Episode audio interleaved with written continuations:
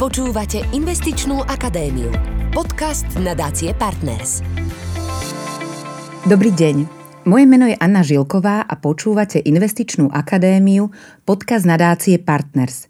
Edukačné podcasty plné aktuálnych informácií a praktických riešení zo sveta financií, ktoré poslucháčom môžu pomôcť pri správnych finančných rozhodnutiach. Po pandemickej kríze tu máme krízu energetickú – Ceny ropy, plynu a elektriny spôsobili poriadnu búrku na svetových energetických trhoch, ktorá nabrala globálny rozmer. Dnes sú výsledkom energetickej krízy rastúce ceny palív, potravín, účtov za energie, inflácia dosiahla dvojciferné čísla a výdavky domácnosti vzrástli v priemere o 20% Ako prežiť energetickú krízu a kde zobrať peniaze – ako ochrániť naše úspory pred rekordnou infláciou, ktorej dnes musíme všetci čeliť? A aká je najlepšia investícia v súčasnej dobe? Aj o tom sa budem rozprávať s riaditeľom Partners Investments Marošom Oučarikom. Dobrý deň. Dobrý deň, prajem. Začnem s jedným odvážnym a netradičným tvrdením, s ktorým pred časom prišiel renomovaný denník The Wall Street Journal, myslím, že to bolo v lete po zasadnutí G7 v Bavorsku, a ktorý prebrali mnohé svetové médiá, aj teda tie slovenské, a to, že za energetickú krízu a rekordnú infláciu si môže Západ sám. Dva hlavné problémy, ktorým dnes svet čelí, nie sú podľa známeho denníka vo svojej podstate vinou pandémie a ani Putina. A či by bola vojna na Ukrajine alebo nie, energetická kríza by tu bola.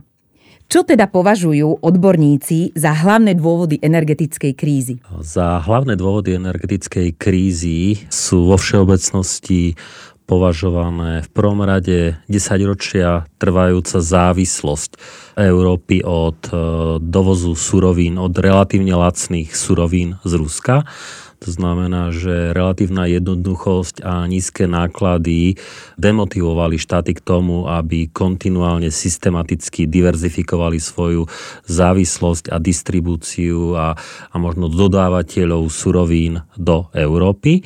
Ďalší problém, ktorý e, v rámci Európy je silne viditeľný, je odklon od jadrovej energetiky. To znamená, že je pochopiteľné a zrozumiteľné, že jadrová energetika trikrát v histórii ľudstva vystrašila katastrofou a výbuchom ľudí od ďalších investícií do jadrovej energetiky. Napriek tomu alebo teda je do určitej miery aj škoda, že ten smer nešiel aj tým, že by sa viac investovalo do bezpečnosti a do vývoja, pretože jadrová energetika je vysoko efektívna energetika a čistá energetika. To znamená, že z, toho, z pohľadu efektivity nákladov, dopadov na životné prostredie je to e, určite energia, o ktorej má zmysel rozprávať a ktorú má zmysel presadzovať ako jeden zo zdrojov dodávok energie.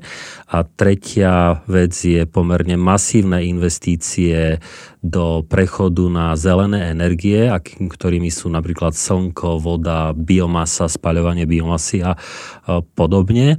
Ten problém je, že e, zelená energia je určite budúcnosť a významným dodávateľom a prispievateľom do energetickej siete by mali byť obnoviteľné zdroje, avšak tieto zdroje sú pomerne dosť nestále, nestabilné veľmi jednoducho vysvetlené, pokiaľ slnko nesvieti alebo nefúka vietor, tak dodávky takýchto energií potrebujú doplniť inými zdrojmi energie a tieto investície ešte nie sú dostatočne efektívne a stabilné na to, aby tvorili základ dodávok energie v Európe, ale nie len v Európe. Cenotvorba samotnej energie je závislá od ceny zemného plynu. Plynové elektrárne sa javia ako najstabilnejší e, zdroj energie, pretože pokiaľ energia chýba, tak, tak sa zapnú generátory a takýmto spôsobom sa vyrobí energia a, a systémovým nastavením bolo spôsobené, že prudký nárast e, ceny plynu kvôli konfliktu na Ukrajine. To znamená, že ohrozenie dodávok z Ruska spôsobil, že nárast ceny zemného plynu e, vybustovala alebo prudko zvýšil aj cenu elektrickej energie kvôli cenotvorbe, ako je v Európe nastavená. Investičná akadémia. Podcast nadácie Partners. Na jednej strane je zelená agenda a na strane druhej dnes už organizácia krajín vyvážajúcich ropu uviedla jasné stanovisko, že svet bez fosílnej energie, o ktorej ste aj vy spomínali, že je teda najstabilnejšia, bude znamenať len ďalšie krízy. Existuje z toho cesta von, aby sme sa vyhli v budúcnosti takýmto energetickým krízam? Tých možností, ktoré sa črtajú ako riešenie potenciálnych problémov v budúcnosti je niekoľko. Spomeniem, že o energetickej kríze sa rozprávame primárne preto, lebo cena elektrickej energie prudko kolísala v priebehu roku 2021 aj v priebehu roku 2022 a v podstate cena za megawatt hodinu vystúpala z priemerných povedzme 100 eur na 360, dokonca v určitom období na 500 eur za megawatt hodinu, rovnako tak cena zemného plynu prúdko vystúp, vystúpila z priemerných zhruba 25 eur za megawatt hodinu na v určitom období na 200, 250, dokonca 330 e, eur za megawatt hodinu, čo sú, čo sú mnohonásobné navýšenia a to spôsobilo prudké navýšenie. A to sa samozrejme prejavilo v ekonomike nárastom ďalších tovarov a služieb a spôsobuje to obrovskú infláciu a obrovské e, ekonomické problémy. Vrátim sa teraz ku energetickej kríze a potenciálnym východiskám. Samozrejme v prvom rade musíme hovoriť o znížení závislosti na e, pôvodných dodávkach, hlavne z Ruskej federácie. Tam už sú pozitívne signály, pretože v Európskej únii sa podarilo napríklad podpísať memoranda o porozumení, či už s Izraelom, s Egyptom, diverzifikuje dodávky, či už s Norskom, Azerbajdžanom, takýmto spôsobom znižuje svoju závislosť na ruskom plyne. Okrem toho sa bavíme aj o opatreniach v zmysle úspor domácnosti a, spo, a firiem na, na spotrebe elektrickej energie, ale aj na spotrebe plynu Hovoríme o tom, že, že Európska únia eh, mení, eh, pracuje na zmene cenotvorby elektrickej energie, aby nebola tak závislá od, od dodávok plynu. Rokuje sa o spoločnom nákupe energie, energie aj plynu, aby si jednotlivé štáty nenakupovali separátne, ale aby tam bol spoločný nákup a tým pádom sa vyjednali oveľa lepšie podmienky Takže hovorí sa o cenovom strope na, na nákup týchto surovín a, energie. To znamená, že tých opatrení je na stole pomerne dosť a dôležité, aby sa prijali pomerne rýchlo a efektívne. A môžeme si povedať, e, ako zasiahla do našich životov táto energetická kríza a čo všetko spôsobila? Čo všetko vlastne spôsobili tie vysoké ceny energie a vlastne aké segmenty zasiahli? V prvom rade e, energia a má v zásade vplyv na absolútne všetko, čím priebehu, e, čím žijeme a čo využívame pre svoj život. Hovoríme napríklad o tom, že keď inflácia dnes má hodnotu viac ako 14%, pomaly sa šplha k 15%, tak to nie je tak, že každého sa dotkne inflácia rovnakým percentom, pretože inflácia sa dá rozbiť na menšie fragmenty a menšie časti a môžeme sa rozprávať o tom, aká je inflácia napríklad nákladov na bývanie. Môžeme sa rozprávať o tom, aká je inflácia potravín, cien potravín, aká je inflácia e, cien nábytkov, bytových zariadení, e, dopravy, reštaurácií a tak ďalej. Poviem niekoľko čísel. Zatiaľ čo inflácia spomínaná je na úrovni do 15% Inflácia na bývanie, energiu, vodu, plyn máme na Slovensku aktuálne na hodnote 26,8%. To znamená, že takmer o tretinu medziročné navýšenie nákladov, ktoré tvoria v mnohých domácnostiach najväčšiu položku. Keď sa pozrieme na infláciu potravín a nealkoholických nápojov, to je položka sledovaná štatistickým úradom, tak tam je inflácia 20,6%.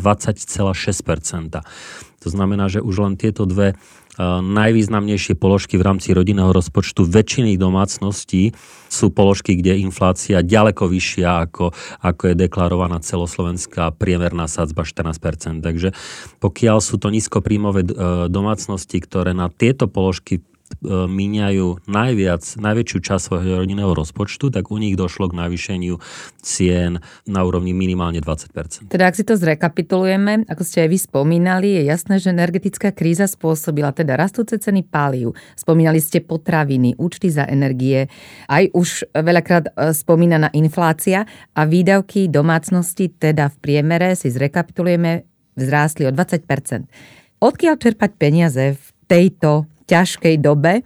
Túto otázku si asi dáva nie jeden z nás finančná kríza alebo akákoľvek iná kríza je práve obdobie, kedy by sme e, mali čerpať e, z úspor, z rezerv, ktoré boli vytvorené v období, kedy kríza nebola. To je pravidlo, to je teória. Prax je taká, že na Slovensku viac ako 25% ľudí nemá vytvorenú absolútne žiadnu finančnú rezervu a ďalších zhruba 35% ľudí nemá vytvorenú dostatočnú finančnú rezervu na to, aby zvládlo e, situáciu, ktorá prichádza. Pokiaľ e, sa zhodneme na tom, že finančná rezerva by mala, mať, by mala byť aspoň vo výške 6 násobku čistého rodinného príjmu. To znamená, že pokiaľ mám e, v čistom pre jednoducho z výpočtu 1000 eur, tak 6000 eur by malo byť na finančnej rezerve, ktorá slúži práve na takéto obdobia. Pokiaľ ju nemal, mal by som začať vytvárať finančnú rezervu. Vytvárať finančnú rezervu tak, že aspoň 10% z príjmu odchádza práve na vytvorenie tejto finančnej rezervy do času, kým nedosiahnem tú spomínanú metu 6 násobku čistého príjmu. Takže táto kríza práve ukazuje na to, že ktorí ľudia sú a nie sú pripravení a je logické, že mnoho ľudí možno nemalo priestor na vytváranie rezerv, ale z našich skúseností mnoho ľudí malo priestor a ju jednoducho nevytváralo. Investičná akadémia. Podcast nadácie Partners. Poďme tak prakticky, že čo robiť, ak narazíme teda na svoj finančný strop, ak patríme teda k tým vysokým percentám, ktoré spomínate, že nemali vytvorenú tú finančnú rezervu.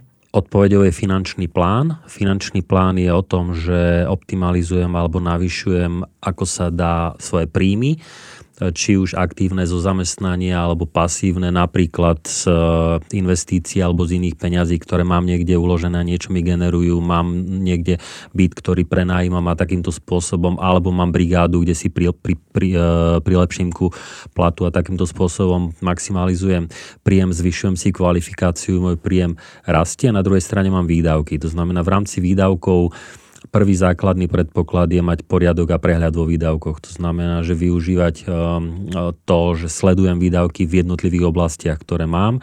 Sú výdavky, ktoré sú nutné, sú výdavky, ktoré nutné nie sú. V každom prípade každý jeden výdavok by mal prejsť takou analýzou a úvahou, že či náhodou na trhu nie je porovnateľný, porovnateľná služba za lepšiu cenu a či skutočne ten výdavok, ktorý tam mám, je nevyhnutný. To sú základné pravidlá.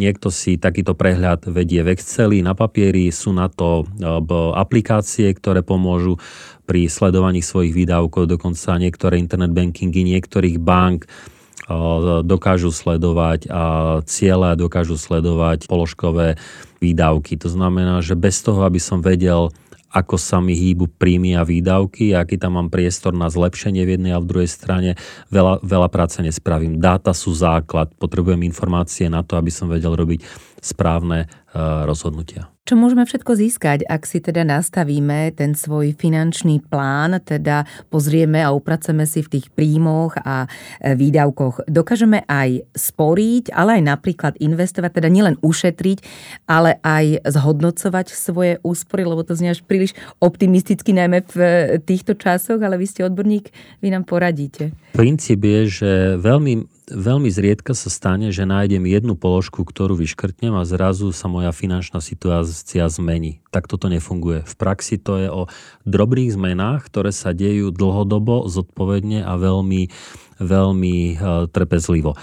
To znamená, že nájdem drobné úspory vo viacerých položkách a pokiaľ zmením svoje správanie finančné tak, že, že z týchto výdavkov sa zrazu nás stanú možno prostriedky, ktoré viem posielať na rezervu a robím to dostatočne dlho zodpovedne trpezlivo, tak v takýmto spôsobom a posielam tieto peniaze na správny produkt, kde sa mi tieto peniaze neznehodnocujú, ale práve naopak, kde pracujú v prospech mňa a dokážu aj niečo zarobiť, tak z dlhodobého hľadiska dokážem spraviť pre svoj e, finančný rozpočet pozitívne veci a, a, a zmeniť svoje finančné správanie. Je to tak, že a prečo sa to nedieje? Jeden dôvod som už spomínal, pretože mnoho ľudí si nevedie svoj, nemá prehľad o svojich výdavkov a druhý, že nie sú dostatočne trpezliví. A v praxi to vyzerá tak, že ak by sme si vytvorili taký pomyselný graf, kde na jednej osi máme čas, kde meníme svoje správanie alebo upravujeme svoje výdavky a na druhej strane máme výsledky a naše očakávania, tak za normálnych okolností s rastúcim časom, kedy upravujeme povedzme svoje, svoje správanie, prichádzajú výsledky priamo úmerne. To znamená, že ten graf je taká rovná krivka, ktorá postupne rastie a, a prináša svoje výsledky. Ale v praxi to takto nevyzerá. V praxi to vyzerá tak, že na začiatku sú očakávania alebo výsledky horšie, ako ich očakávame a v určitom momente, keď tie naše zmeny robíme dostatočne dlho, sa krivka zlomí a začne prúdko rásť. A v tom momente sa začínajú prejavovať naplno výsledky našej dlhodobej e, práce. Je to graf tzv. v matematike sa to volá exponenciálny graf, alebo pri investovaní sa hovorí graf zloženého úročenia. A teraz tá podstata.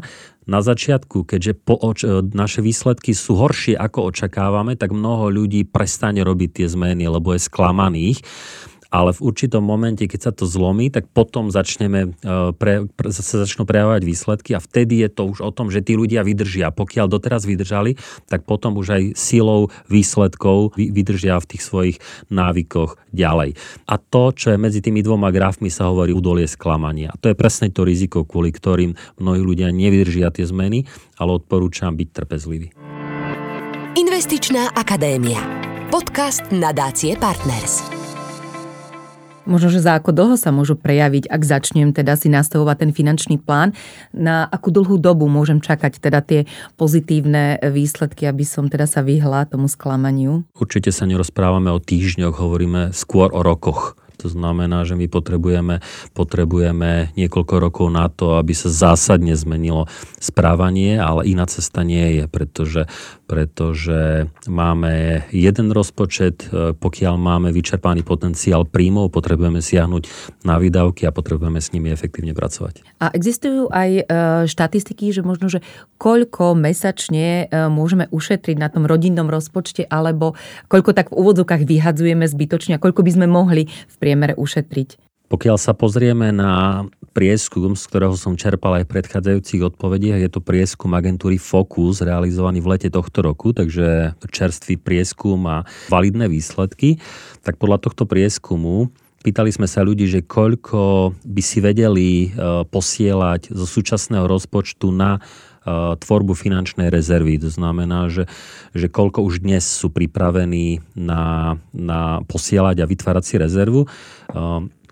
E, 52% e, nevie posielať žiadnu rezervu na základe aktuálnych dát, zvyšné 4% nevie odpovedať a zvyšných 44% e, ľudí vie posielať určitú čiastku a tá čiastka sa hýbe od 30 eur do 500 eur v závislosti. Je to rozbité relatívne rovnomerne. E, väčšina samozrejme je do sumy 100 eur, to znamená, že, že okolo 50-100 eur väčšina, väčšina z tých, ktorí dokážu aspoň niečo poslať, si vie poslať. A osobne si myslím, že keby zvyšní ľudia urobili, si urobili kvalitnú analýzu a nastavili finančný plán, tak by sa zvýšilo to percento ľudí, ktorí sú schopní a ochotní posielať na finančnú rezervu a vytvárať si finančný vankúš. A samozrejme, že rozumiem tomu, že je skupina ľudí, ktorí to nedokážu alebo ktorých sa situácia vďaka energetickej kríže výrazne skomplikuje čase teda tej súčasnej spomínanej energetickej kríze zmenilo sa niečo, že koľko by sme mali mať odložené, akú finančnú železnú rezervu mať k dispozícii a koľko odkladať napríklad e, na to zhodnocovanie peňazí, aby sme mohli potom e, v budúcnosti preklenúť takéto obdobie a boli by sme vlastne pripravení na budúcnosť a na takéto neočakávané krízy? Tam sa odvolám na finančné miery, ktoré boli e, mnohokrát komunikované aj v médiách. Sú to miery, ktoré hovoria o 10, 20, 30, 40 percentnom podiele. 10% je položka, ktorá by mala odchádzať na spomínanú finančnú rezervu, pokiaľ ju ešte nemám vytvorenú. 20% v rámci možnosti rodinného rozpočtu by mali odchádzať na plnenie dlhodobých aktív, na plnenie dlhodobých cieľov, akými sú dôchodok alebo alebo vzdelanie, bývanie a podobné dlhodobé ciele vo vyšších e, položkách. S, e, pokiaľ sú to nižšie príjmové skupiny ľudí, tak je to výhľadový cieľ, to znamená, že k týmto ideálnym finančným mieram je dobre sa snažiť v určitom horizonte priblížiť. V čase vysokej inflácie, kde by sme mali mať svoje úspory, aby sme o ne neprichádzali. Čo je možno pre nás také najvýhodnejšie, pretože podľa prieskumov agentúry Focus, ktorú ste aj vy spomínali, len 18% Slovákov investuje a na bežných účtoch zase ležia znehodnotené infláciou miliardy eur. Slováci majú stále na svojich bežných uh, sporiacich účtoch, terminovaných vkladoch väčšinu svojho majetku, čo potvrdzujú aj údaje Organizácie pre hospodárskú spoluprácu a rozvoj, tzv. krajiny OECD. A z jej posledných dostupných údajov vyplýva, že v rokoch 2020 a 2021, pretože sú to veľké medzinárodné štatistiky, ktoré sa nerobia úplne na na pravidelnej báze nie sú k dispozícii, že úplne, úplne každý rok, ale rok 2021 je vysoko aktuálny. Majú Slováci na bežných a sporiacich účtoch, respektíve terminovaných vkladoch až 56% svojho finančného majetku a je to tretí najvyšší podiel spomedzi všetkých krajín OECD. Za nami je v zásade len Turecko, kde je tento podiel až 73% a medzi nami a Tureckom je Grécko 58%. To znamená, že sme jedna z najkonzervatívnejších krajín z pohľadu ukladania peňazí. A prečo je to problém? Je to problém preto, lebo dnešný, dnešná priemerná úroková sádzba na vkladových produktoch v bankách je pod uh, 1%, je to skoro 0,5% a mnohé produkty Bežné účty sú s nulovou úrokovou sadzbou, terminované vklady sú s úrokovou sadzbou, ktorá je hlboko, hlboko, hlboko pod infláciou vkladné knižky sú rovnako, už síce nové sa neponúkajú na starých úroková sadzba takmer nulová. To znamená, že, že na týchto konzervatívnych produktoch a práve na tých, kde máme väčšinu svojho finančného majetku, prerábame. A, a tie nožnice sa budú len zväčšovať, pretože jediný rozumný spôsob ochrany peňazí voči inflácii je investovanie a pokiaľ sa napríklad aj pozrieme na dlhodobé dáta tak zistíme, že zatiaľ čo investovanie dokáže napríklad do akcií alebo dlhopisov priniesť ročne v priemere, nie každý rok, ale v priemere 6, 7, 8% ročne, tak uh, tieto bežné bankové produkty dokážu problémami doniesť ročne v niektorých rokoch 2% a teraz sme svedkami toho, že je to hlboko, hlboko po 2%. To znamená, že, že nedokážu porážať dlhodobo infláciu a, a vždy to tak bolo. Jednoducho z, z, len výnimočné roky sú také, kedy bankové produkty dosahujú aspoň hodnotu inflácie, vo väčšine rokov sú hlboko pod infláciou a prerábajú. Investičná akadémia. Podcast nadácie Partners. Ak sa rozhodneme zhodnotiť naše peniaze práve investovaním, tak možno, že asi každý z nás vie, že nezbohatneme investovaním z večera do rána. Možno na aké dlhé obdobie môžeme očakávať tie výnosy a nakoľko vlastne rokov odporúčate investovať?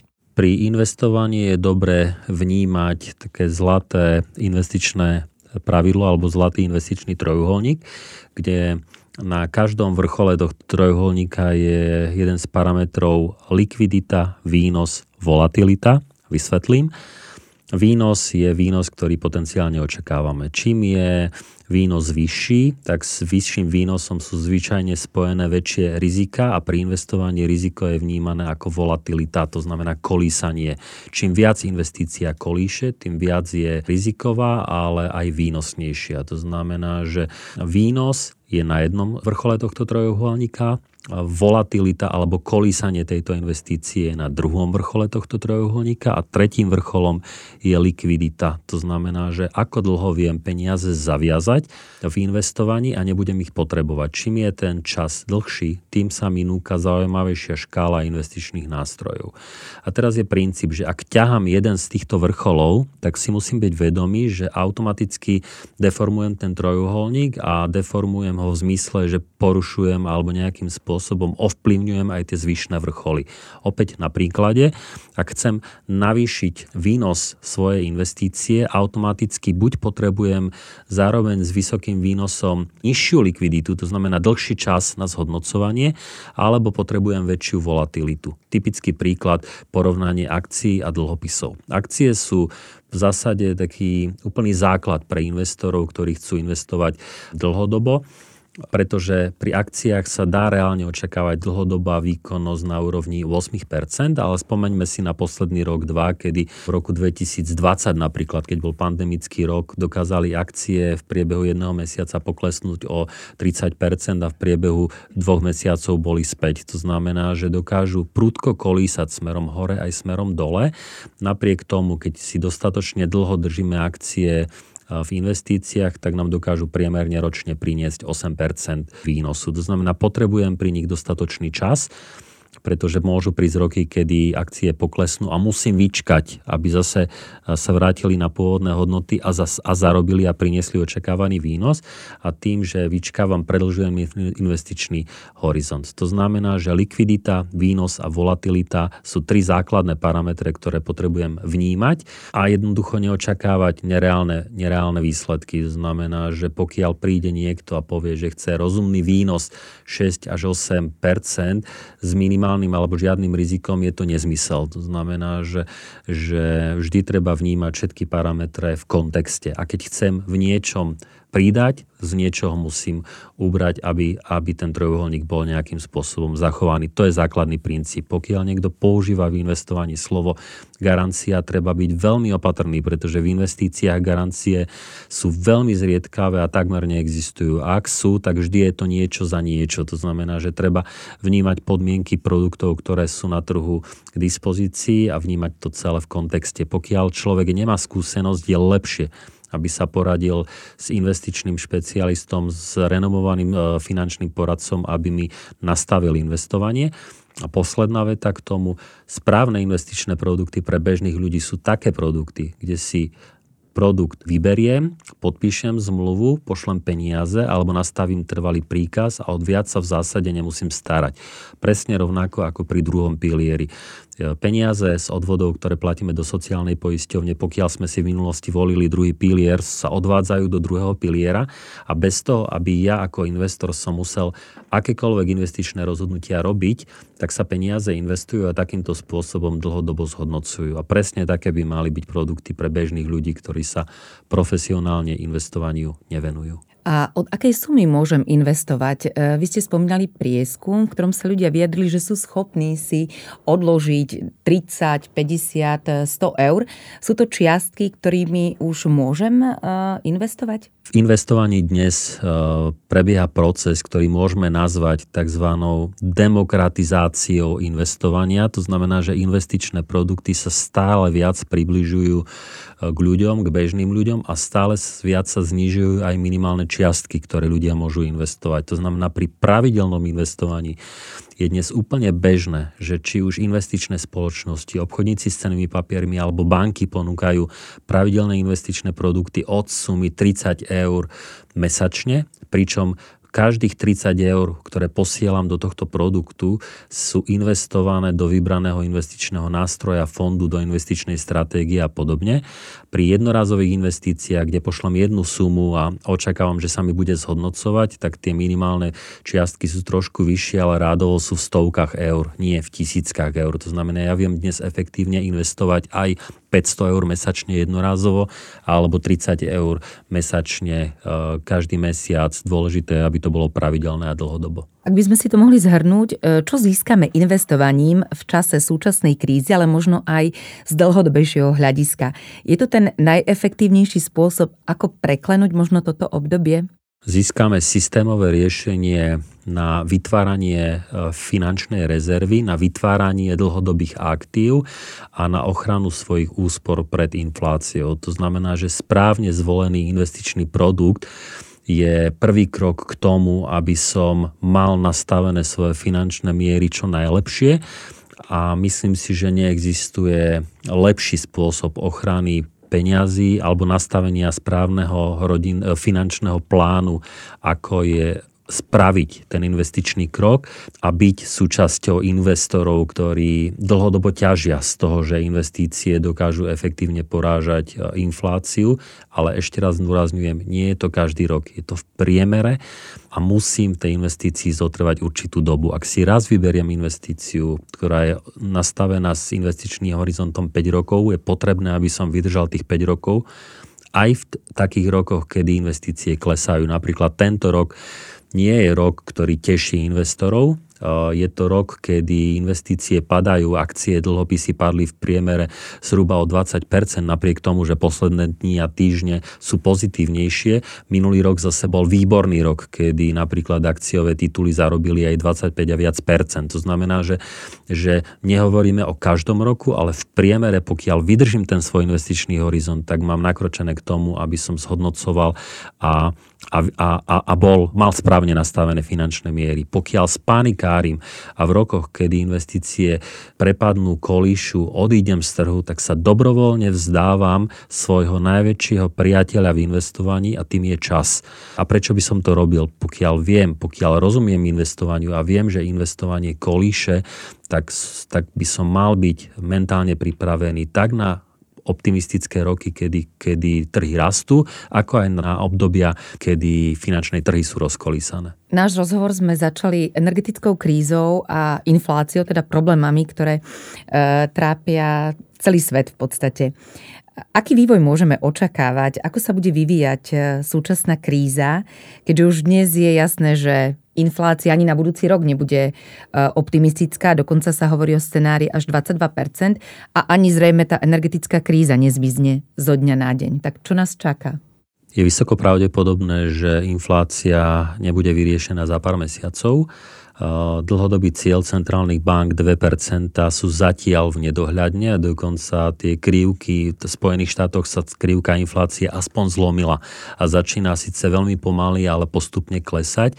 V, európskej, v eurozóne, v Európskej únie je inflácia stále vysoká v okolitých krajinách, ako je Polsko, Maďarsko, Česko, je ďaleko vyššia ako na Slovensku, ale aj na Slovensku je inflácia e, výnimočne vysoká. Celosvetový priemer inflácie napríklad na tento rok je na úrovni 8%, budúci rok ešte stále na úrovni 6% a ďalšie 2 až 4 roky stále na úrovni 4%. Hovorím o celosvetovom priemere, to neznamená, že taká bude aj na Slovensku, len tým chcem povedať, a sú to odhady expertov Svetovej banky.